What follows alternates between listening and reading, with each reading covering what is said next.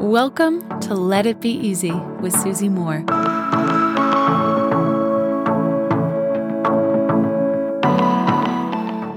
I want to share with you a chapter in Let It Be Easy. If you don't have the book Let It Be Easy and you like this podcast, definitely get your hands on a copy available everywhere books are sold. I sometimes just like to flick through the pages myself to remind myself of the different ways we can stop stressing, stop living, be in a more easeful place, allowing magic to come to us. And I want to read to you, it's on page 149, the chapter, Don't Deprive Others of the Joy of Helping You. Now, I want to share with you that essentially that's how I started thinking differently about receiving, right? I'm definitely a pleaser. I want people to be happy. I want them to be comfortable. I have overstretched myself so many times so that other people aren't disappointed and they're not inconvenienced. And I want to let you know that the flip side, based on how I've really changed my perspective on this, is also true for me. Like, I love to ask for help. I love to seek out advice. I know that everyone has the right to say no to me, and I have the equal right to ask.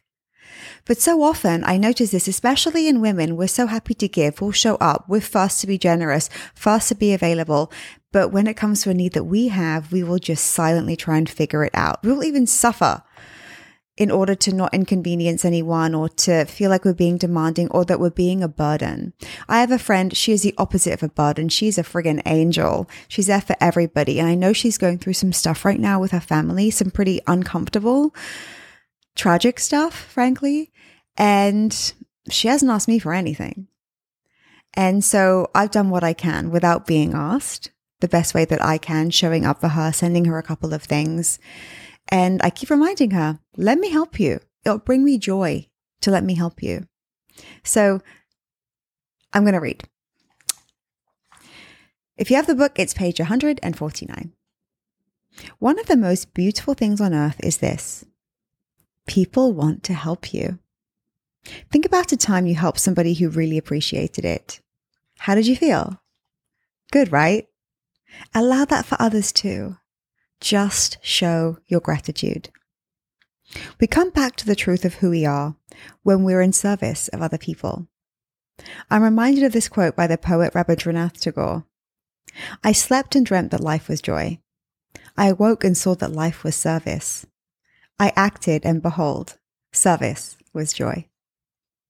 When we don't allow others to help us, it's often because we don't feel worthy. We're happy to give, but feel guilty and uncomfortable receiving. And as a result, we rob others the joy of helping us. Who can help me? That's a question I love to ask now whenever I'm stuck. Heath is always surprised at how quickly I solve problems because I never have to figure out anything alone if I don't have to. Asking for help is efficient. Maybe I need creative ideas and I'll ask my copywriting friends. Or business advice, I'll ask my entrepreneurial peers. Maybe I need someone to help soothe my anxiety. I'll call my calm and loving sister. Maybe I need to rant about a situation that feels unfair. I'll call my funny and understanding BFF. Help comes in many forms. Allow it in. See how it bonds you more closely to others. Allow other people to help you too. They want to. There is pleasure in giving. Remember that. And remember to show up for others too. If you don't know how, ask, how can I best support you right now? I'm here. Until tomorrow, my friends, love and ease. Hey friend, I've got something really cool for you.